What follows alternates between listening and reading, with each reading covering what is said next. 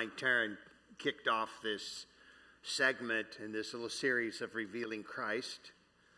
And uh, that was a beautiful, powerful presentation. If you didn't get to be here or listen to it yet, you want to reach back. It's two Sundays ago, the first Sunday of April. Powerful, uh, insightful presentation regarding revealing Christ. I picked up on it last week, and I want to continue this week about revealing Christ. And uh, matter of fact, we'll probably stay on this theme just for a few weeks longer and look at some different aspects of what it means to have Christ revealed to the world.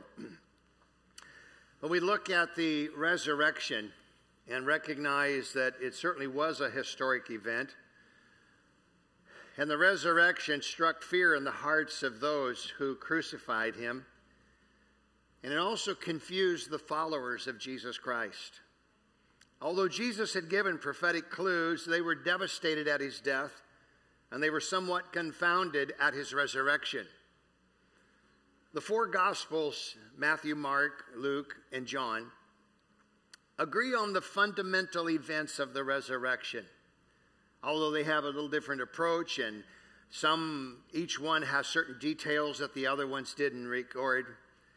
But they agree on the basics of what the resurrection was all about, although their verbiage is slightly different. Jesus was the Lamb of God that came to this world. He was crucified, he died, he was buried.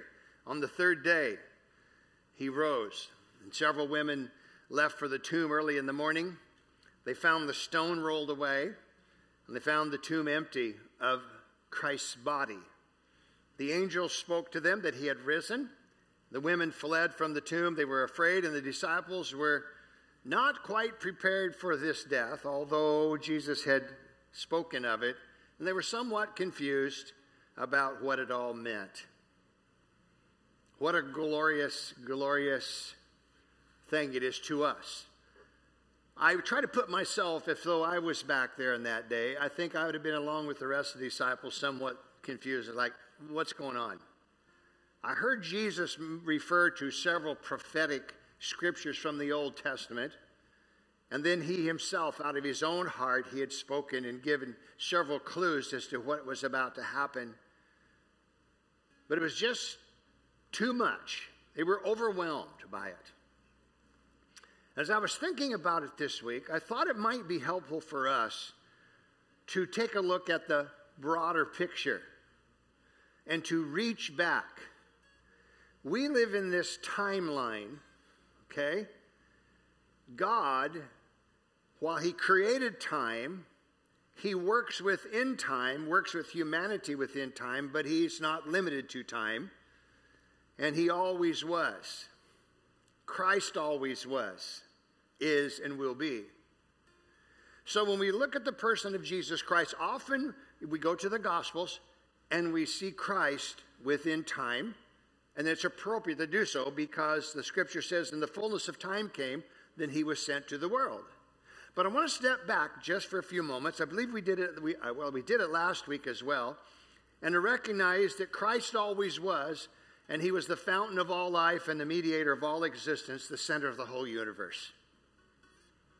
This, what's to make, this makes the, the resurrection and the truth and the reality of what took place even more glorious when we recognize the eternal, universal Christ. Christ was revealed to the world in several ways. He was revealed initially through creation. The scriptures even teach us that we can see God in creation. Christ was revealed in the incarnation, that it would be when he came to earth as a human. Christ was revealed in the crucifixion. He was revealed in the resurrection. Christ was once again revealed in the ascension and in the glorification. I want to take a brief look at several of these today. As it pertains to creation, all of creation illustrates and communicates the life and the love of the Father, the Son, and the Holy Spirit. And what we see is the substance of Christ in all of creation, as the scripture says, Paul penned these words that he is in all things, and by him all things are held together. Christ was revealed in the incarnation when he came and it was came to earth in the form of a human flesh and it was God showing love to the world by uniting himself with what he loves most. That's the glory of Christ coming to this world. He came to unite himself with what he loves most and not excluding human, humanity. He became human, and he actually was raised with a physical but glorified body. So even today, he's fully God, but yet he's human as well. That's somewhat mind boggling, but it is a reality. But the incarnation was more than a rescue operation that would deliver sinful mankind. It was to bring about the uniting of all of humanity with Father God, Christ Jesus, and Holy Spirit, so that all people might have the privilege to share in the communion and the love and the life of the Holy Trinity.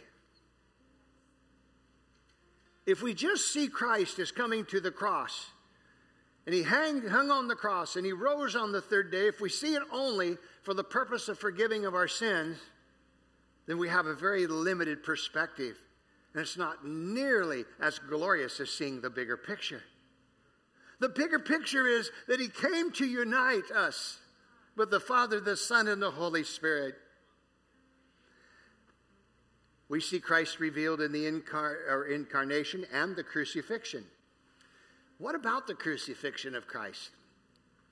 We actually see in the crucifixion the purest flow of love on full display in that Christ voluntarily laid down his life. He wasn't trying to appease an angry God, it was the angry mobs. We are the ones. And Peter makes this so clear. You're the ones that crucified him. You put him on the cross. It was our anger, it was our rebellion as humanity that put him on the cross. But Christ understood that the way to win is through the laying down of his life. What a powerful model that is. Hope our world could catch that today. We don't win by trying to have power over. We win in life by humbly yielding ourselves to God and humbly serving one another. In that way, we represent Christ best. And we also experience the grace of God in that place of humility to where He lifts us up. You know, Jesus said in John chapter 10 and verse 18, No one has taken it away from me, my speaking of his life, but I lay it down on my own initiative. So, on one hand, it was the angry mobs that killed Jesus, but on the other hand, they didn't even have the opportunity except that he came to Jerusalem and yielded to the mission that he was on, and that was to save all of humanity. So, I like it when Jesus says here, I, I did it on my own initiative. I have the authority to lay it down, I have the authority to take it up, the commandment I received from my Father. I love what um, Apostle Paul said in Ephesians chapter 5. Ephesians 5 and verse 12. Therefore, be imitators of God. As beloved children, walk in love, just as Christ loved you and gave himself up for us, an offering and a sacrifice to God as a fragrant aroma. one of the primary messages of Christ Jesus to those who, not only to those who believe, but to the whole world. Learn to love as I love through the humility and the laying down of your lives one for the other. The world has always been filled with strife. The kingdoms of this world want to have power over other kingdoms. They're striving to be the top dog, to be the superpower. It's the way of the world. It will continue to be that way until Christ Jesus returns and all kingdoms of this world are subjected to him and subdued by him. Only then we will find absolute peace in the world. Until then, the best influence that we can have is pray that the Prince of Peace will come to rule and reign over our hearts, beginning right here, so that we might model what it means to be humble servants and to be ones that are true peacemakers and be ones who, like Christ, walked in sacrificial love. So, in Christianity, referring to the cross now, the cross has been a symbol of the atoning death of Christ who took away the sins of the world. Keep in mind that the cross was not a place where God was so angry at human sin and failure that he took out his wrath on Jesus to settle some kind of illegal debt that humans owed him. Um, I've heard it stated similar to that hundreds of times in my life, but I'm pressed to find any scripture on it.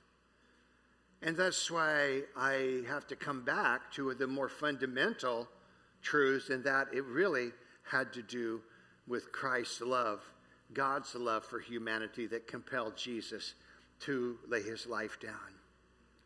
When we look at the cross, it reminds us of the love of God that was revealed to humanity through Christ Jesus. It reveals the heart of God, that his heart was always to include all people. That's why the scripture says in a familiar one that I learned as a little kid, John 3:16, in this way God so loved the world. God showed love to the world that he sent his only son. It's the heart of a father to want to see every person included. It's the heart of every follower of Christ to see everyone included and recognize, as our brother said, that everybody has already been accepted. And the lie of the evil one is to somehow make us believe or to convince us that God doesn't love us, that somehow we are outsiders. And God says, Oh no, you've been included in my love. I like the song that we sing sometimes He's a good, good Father. And the scripture tells us that it's the goodness of God that leads to repentance. The goodness of God it causes us to turn our face towards Him. That's the nature of God that was revealed through the crucifixion. Christ, of course, is the center of the world and the universe. He's always been in union with all humanity. He holds all things together. As the Apostle Paul said so clearly, it's in him that we live and move and have our being, he spoke on Mars Hill to people who weren't Christians. They thought Paul was a nutcase as he was down in the streets preaching Christ Jesus. And Paul lets them know, you guys haven't been excluded. You've been included on and accepted all along. They had not yet discovered Christ Jesus. They had not experienced his salvation. So Paul urged them. He says, Well, you've been groping about. I want you to turn towards him. That's the good news of the gospel. You know, Jesus on the cross was a place where heaven and humans came together in this eternal bond. Throughout eternity, Jesus Christ is the intercessor or the meeting place. That's one definition of intercession is it's a meeting place. Jesus is spoken of in scripture as the great intercessor. Hebrews specifically speaks of it. But he's the meeting place, he's the union between humanity, Father, and the Holy Spirit. I was reflecting the last couple weeks on a couple different passages of Scripture that I want us to look at today. There's so many I'd love to go to, but we'll not attempt to try to cover all of them. But our next few minutes, let's go to Romans. Now, Paul wrote here uh, to the Christians at Rome. But Paul, in writing to the Christians at Rome, not only wanted them just to relish the goodness of God in their own personal salvation, but he wanted them to catch some revelation, some understanding of Christ's heart for all of humanity.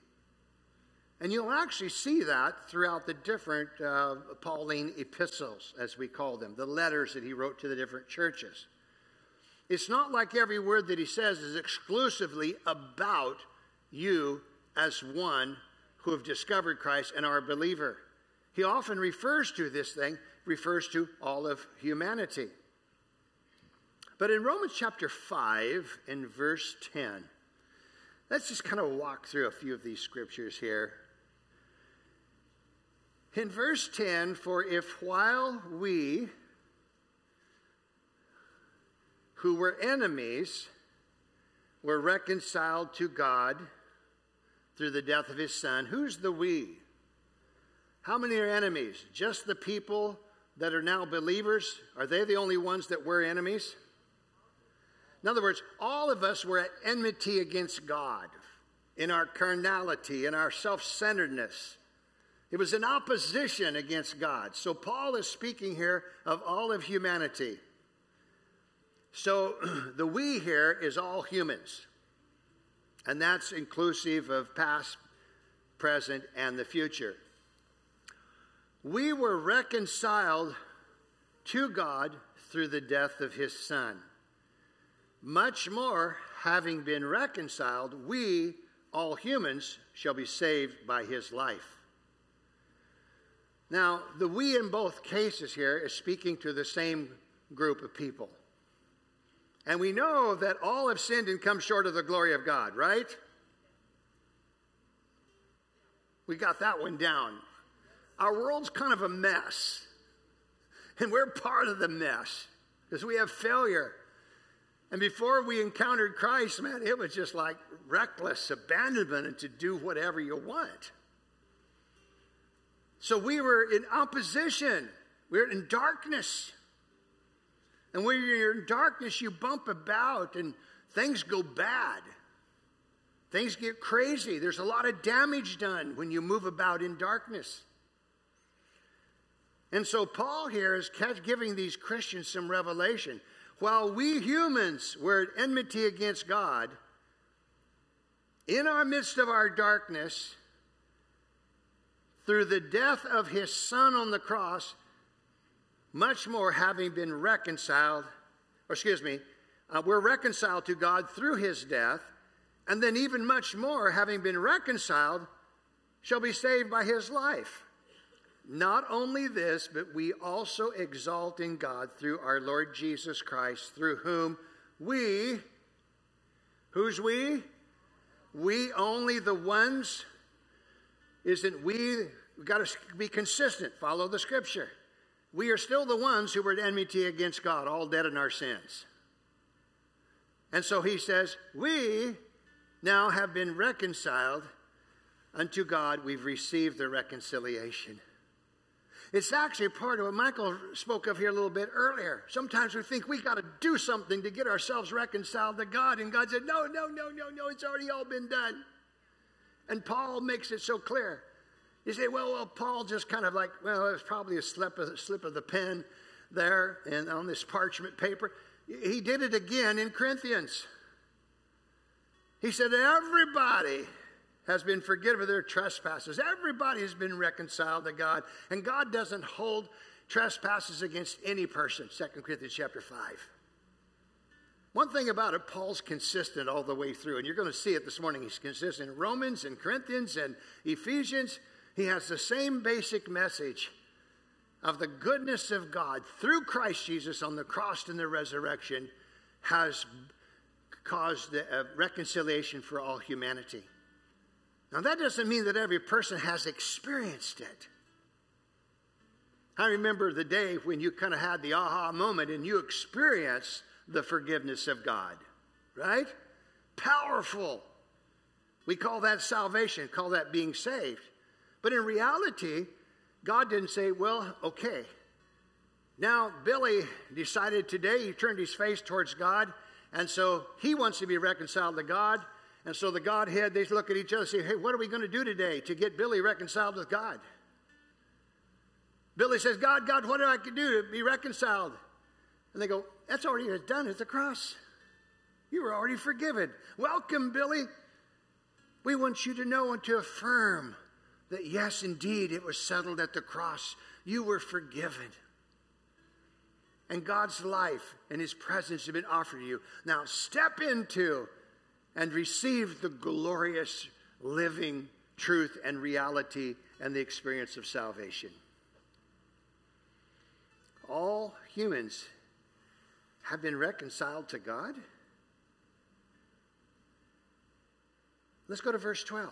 Therefore, just as one man sin entered the world and death through sin, so death spread to all men because all sinned. We get that one really well. Most all of us as Christians, this is an easy one. We all recognize that, hey, we've all sinned. We've messed up pretty bad. We know what guilt and shame is about. And we understand that, yeah, because of Adam's fall, that sin came into the world, is into the cosmos, and now sin comes at everybody. And even though babies are born in this innocence, this pure state before God, at some point they will fail, falter, sin. They need a Savior too. And every person follows the same path because of the vulnerability that we have in life. Look at verse 15. The free gift is not like the transgression. For if by the transgression of the one, who's the one? Help me out, somebody. Adam. By the transgression of the one, the many died. Much more did the grace and the gift of the grace of the one man, now he identifies Jesus Christ, it abounds to the many. The many in the first part is the same many in the last part. Right? I love the scriptures. They're pretty clear sometimes, and sometimes I don't always see them clearly, though. I've read this passage so many times. And over years, I keep like, where was that? How come I missed that? The many is the same group of people. The many that died because of the sin of Adam are the same many that have been given the gift and been made righteous in Christ. The same group of people.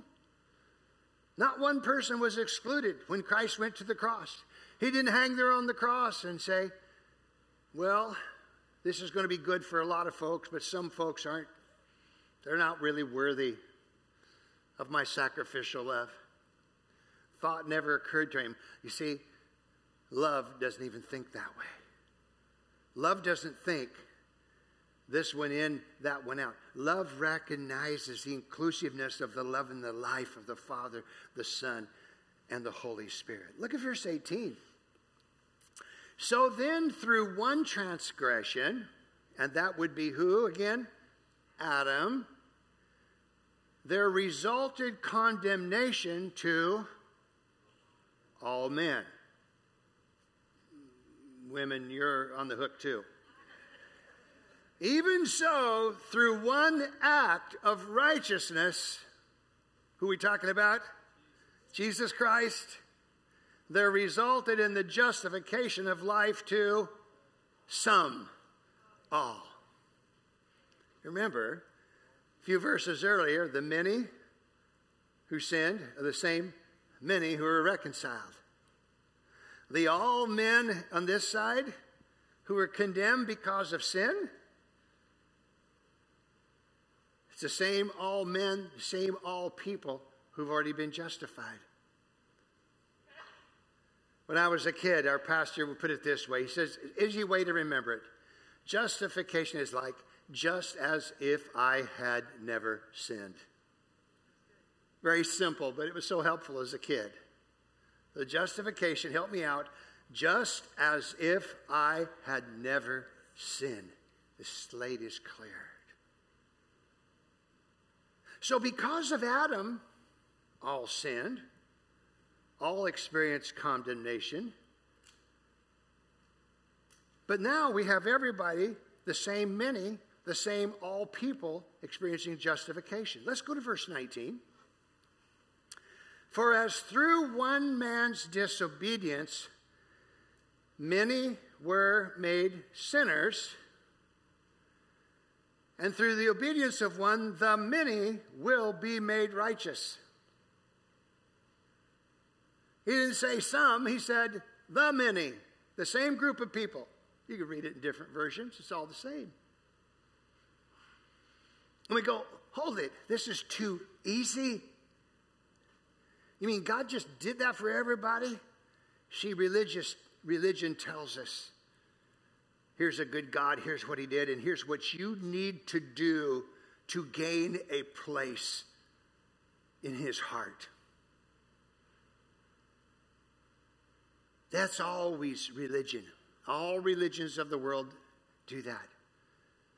Sadly, Christianity sometimes can be presented in a similar fashion, as if though, well, but you need to do this, and you need to believe, and you need to confess, and you need. Yeah, those are all elements of relationship, It's the yielding, etc.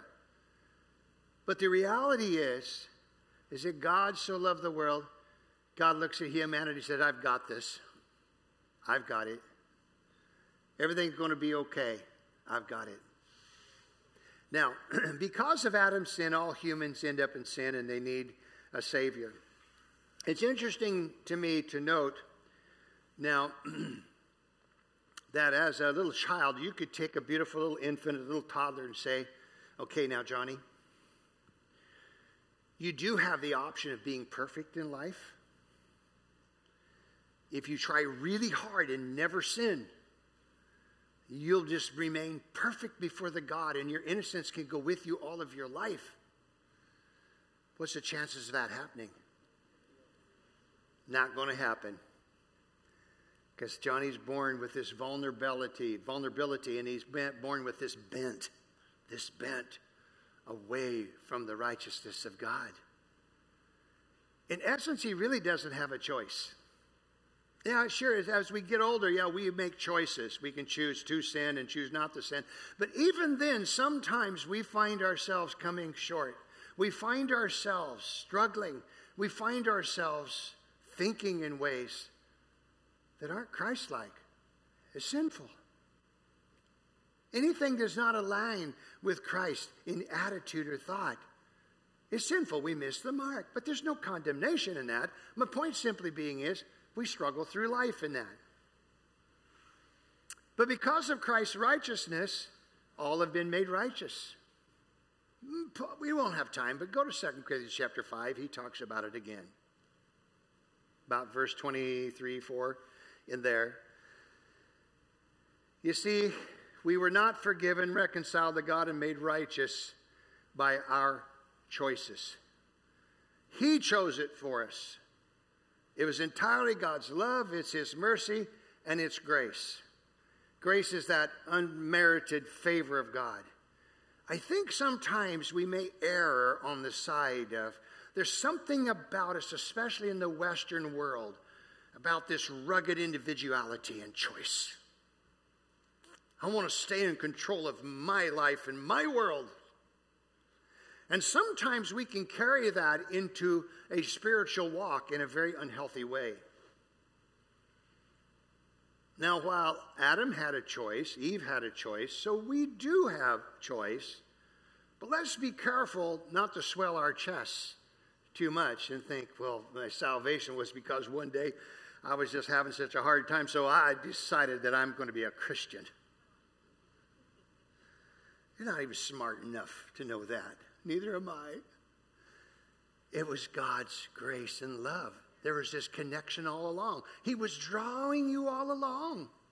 Jesus said, If I be lifted up, I'm going to drag all men to me. We're not even smart enough.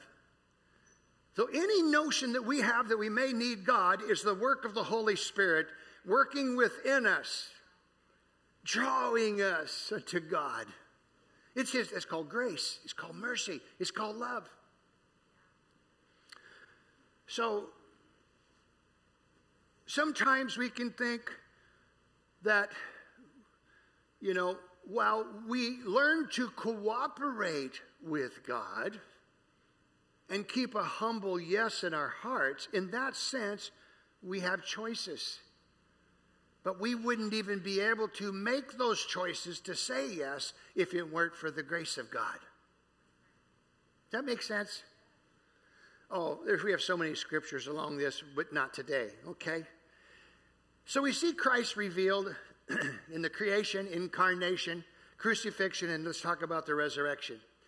The incarnate Son not only died, he rose from the dead, having conquered sin and death itself. What happened to us in the resurrection? What happened to humanity in his resurrection? When Christ rose from the dead, did he leave humanity in the grave? Because we know that he took our sins with him upon the cross into the grave. That's where he took our sins. He took our sins. Yeah. Crucified with Christ. That's what we celebrate in water baptism and being buried with Christ in water baptism and then raised to newness of life. Okay? And so here we have this truth. Did, did he leave you and me, the human race, in a spiritual grave without hope? Well, I took your sin. Yahoo! You see, when the Son came forth from the grave, did not the whole human race come forth with him, quickened with new life and renewed in the Spirit into living hope? Remember what Christ did. Paul just goes in detail about this. What he did for one, he did for all. Whether we yet realize it whether we have yet received the gift of salvation or not, He's done it for all. And when we recognize us, that takes away the snooty attitude of them and us. Well, I'm in. Are you in? No. Everybody was included. When he hung on the cross, everybody was included. When he went to the grave, he took the sins, and when he rose again, all of humanity was raised. See, sometimes we look at Christ as something that he did for us. In reality, he did with us. I, there's a whole boatload of scriptures on this, and I don't have time to go to them today. That's why Paul says, You were crucified with Christ. You're like, What do you mean? I wasn't there. He did it with us. You see, sometimes religion looks at things in a weird way. We look at objects, and we, in this case, we can look at people and go, well, that was really nice that God, way out there, sent his son and sent him to a cross, and he did this nice deed for us. And while there's truth in that statement, the reality is when he came to earth, he infused himself with humanity. When he goes to the cross, he did with us. That's why Apostle Paul said, You were crucified with Christ. I, I have a hunch Paul knows some few things that I don't know. And he lets us in on some of those. I'm like, wow, where'd you get that one, Paul? In like manner, when he was raised from the grave, he brought newness of life to all of humanity, and yet much of humanity is still in darkness. But this is where prayer comes in. This is where the good news comes in. This is why we're told to go spread the good news. The good news that Christ died not only for you, but with you. He included you, He took your sin. The good news, He was raised to newness of life, and He even raised up all of humanity and He wants you to discover and to partake of His nature and to participate in salvation and experience the glorious presence that's life changing and brings deliverance to our lives. Is it possible concerning the ascension that when the Son ascended to the Father, he took the whole human race with him? And right then and there, the human race was welcomed by the Father, accepted, embraced because of this union with Christ.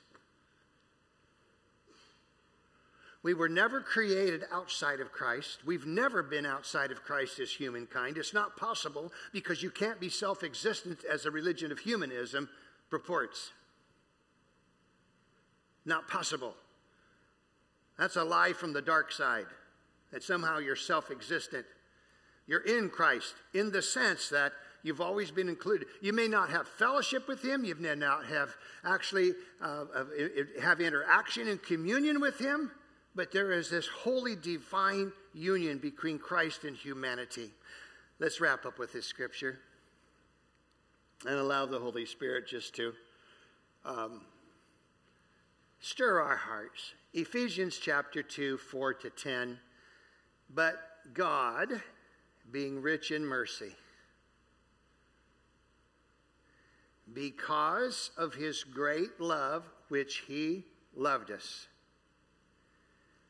even when we were dead, spiritually speaking.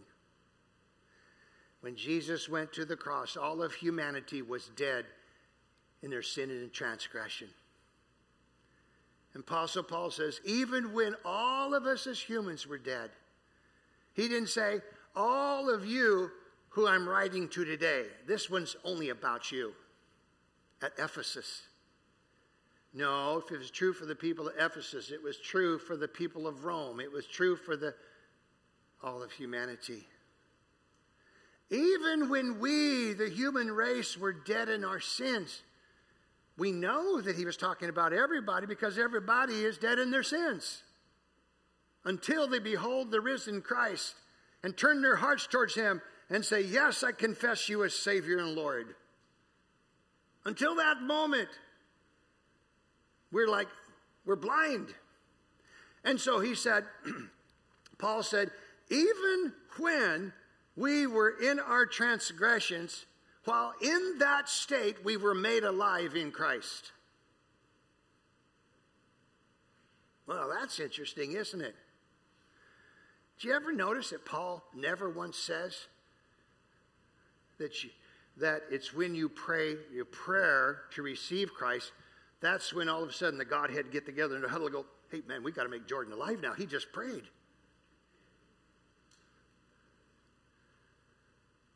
From God's perspective, he was already forgiven. From God's perspective, he was already made alive, but he wasn't in the flow. He wasn't catching it. He hadn't experienced the salvation of the Lord until the Holy Spirit was working. He turned his face towards God in repentance and yes, and then all of a sudden, wow. And what I've learned is that for some people that happens incrementally along the way. Little by little, the eyes are opened. And for others, it's like this bam. It's like this power encounter. It's like, whoa, what just happened? Kind of like the Apostle Paul on the road to Damascus, right? So Paul says, even when we were dead, we were made to live with Christ, made alive with Christ, because, and you have to insert this again.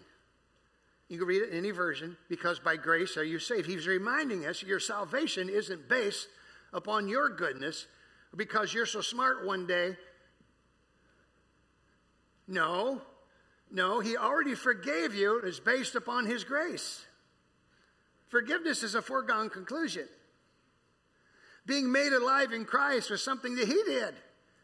It's not like, well, because I chose, now Christ made me alive. No, he already made me alive. I was just blind to the reality of what was totally blind, totally blind, lost, wandering about in darkness. Not only did he make us alive, he raised us up and he seated us with him in heavenly places, so at the ages to come might show the surpassing riches of grace. You know what's so beautiful? When we do have an awakening, that the drawing of the Spirit, and we open our eyes, we see Christ, we embrace Him, confess Him as Savior and Lord. All of a sudden, we realize oh my goodness, I'm smack dab in the circle of life with the Father, the Son, and the Holy Spirit. I didn't realize. I, I, I, never realized. You mean I've been, this gift has been for me all along? I've been included all along? I wish that I had known earlier. I wish somebody would have come and shared the good news with me earlier. Or I wish that I would have responded. I remember multiple people coming to me this is amazing, glorious that I've already been accepted. I've already been included at the cross. I was included with the resurrection of life, resurrection of Christ. I, I didn't know it. I've been missing out on this all along.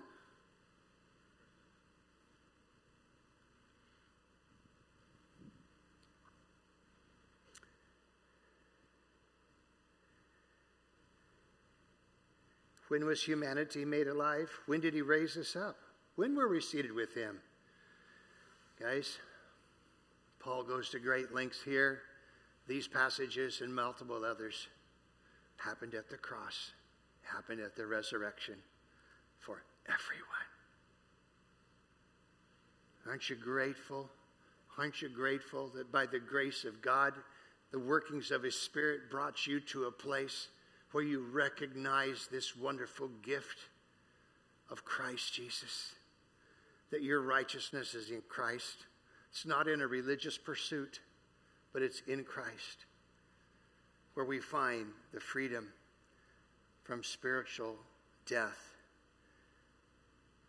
And it's mind blowing to recognize it already all happened 2,000 years ago. Where have I been? I've had numerous people over in, in my life and during the course of my life who had come to Christ in years and years down the road and, and just lived a life of their own and encountered Jesus Christ one day and we're sitting having coffee and they're like, oh my gosh, where have I been, Galen? What's wrong with me? And then, then sometimes the regret, the years I've wasted. In some cases, and the part that makes me most sad is some I've had people tell me, no one ever told me this. I've lived here all of my life and no one ever told me. Why? And for others, people tried to tell me. My grandma tried to tell me. My daddy tried to tell me. And I bowed my neck and went my own way. This is what I missed. I, you mean I, I could have had all of this, this intimate fellowship and the safety and the security and the lifting of the shame and the guilt. I could have had it all along. Yeah, George, all along. But blessed be the name of the Lord. You belong to Him. You turned your heart towards Him. You've experienced His salvation, and God is one who can restore. And He will restore all the brokenness of your life. So we're so privileged to be invited. We're so privileged to have the wooing of the Holy Spirit and the privilege to choose to participate. Believe on the Lord Jesus Christ, and thou shalt be saved. Oh, I love that line. Will you say it with me? Believe on the Lord Jesus Christ, and thou shalt be saved. I even got my little King James in there. thou shalt be saved has a nice tone to it, even though I don't hardly read King James anymore. Guys, think about this as we wrap her up. Faith is not something we do that gets us reconciled, justified, included, adopted, and redeemed. Jesus has already done it for us. That's the good news of Easter. Faith is like the eye, it does not create, it only sees what is already a reality.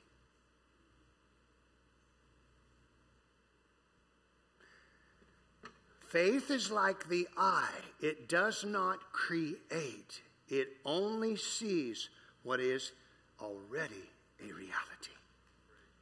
When we choose to participate in salvation, and we recognize we've been missing out in the glorious good news of Christ, we respond, we believe. That isn't the moment that God says, What are we going to do? We have to figure out how we're going to forgive that guy. He's messed up pretty bad. We got to have a meeting here. This, this, he was extraordinarily bad. Son, when can time can you meet? Not till 11:30. Well, it's already 9:30. We're going to make him wait 2 hours?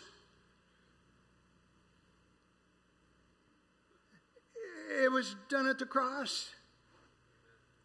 Well, well, we got to figure out how we're going to get him new life. I mean, we got to we got to do something about this because he's really desperate right now. He's crying out to God. He's been walking his own way. He's 53 years old, and he's desperate right now. Holy Spirit say, "What are you guys going to do? I've been working on him, and what are you going to do about this?" Father says, "Chill." When my son went to the cross and when he raised again, he raised all of humanity, the newness of life. He was just walking in darkness. We don't have to do anything, it's already finished, it's already settled, it's already done. Already done. Easter is simply about the newness of life in Christ. And he invites everybody, the whole world, to experience him. And the more that I get to walk with God and the more I get to learn of his ways, the more I give myself to the scriptures, the more I realize like this amazing love. How can it be that my king would die for me? But not only die for me, take my sin, but he rose and gave me newness of life. And it wasn't until I was 10 years old that I discovered the newness of life that he had already offered to all of humanity. And at age 10, I said yes. I felt the wooing of the Spirit. I said yes. I moved to a level of not just being included, but to a level of intimacy, of fellowship with the Father, Son, and Holy Spirit by choosing to participate. Let's pray. Father, thank you. Thank you for your goodness and kindness. And today, as we're all sitting here, some who are watching online today, I want to say to all of us, you've been included all along. Been included by God in your creation is about his love. The incarnation that he came and infused himself with all of humanity, including you and me. Going to the cross, he included all of us. He took all of our sin, the sin of actually everybody in the world. It's already been dealt with. And at the resurrection, he raised humanity to newness of life, even though we, may, perhaps not all of us have yet discovered that. Thank you, though, for the drawing of your spirit. I want to encourage any one of us today in this room or is watching online to simply say yes to the tug of the Holy Spirit. As Paul the Apostle said, Christ was revealed in me. There was already the connection by virtue of creation and incarnation, but Christ was revealed in me. Simply say yes. I say yes to experience the glorious gift of salvation.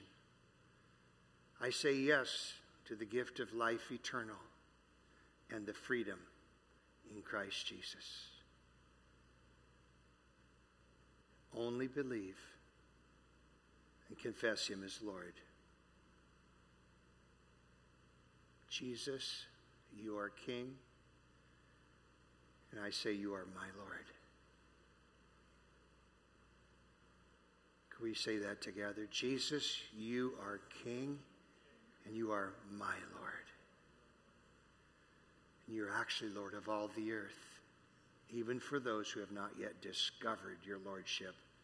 We pray that this day millions will experience the salvation through Christ our Lord. Amen.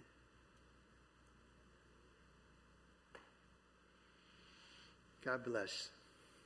Let's stand up together and I pray that you have a wonderful, blessed day. Easter Sunday, 2022.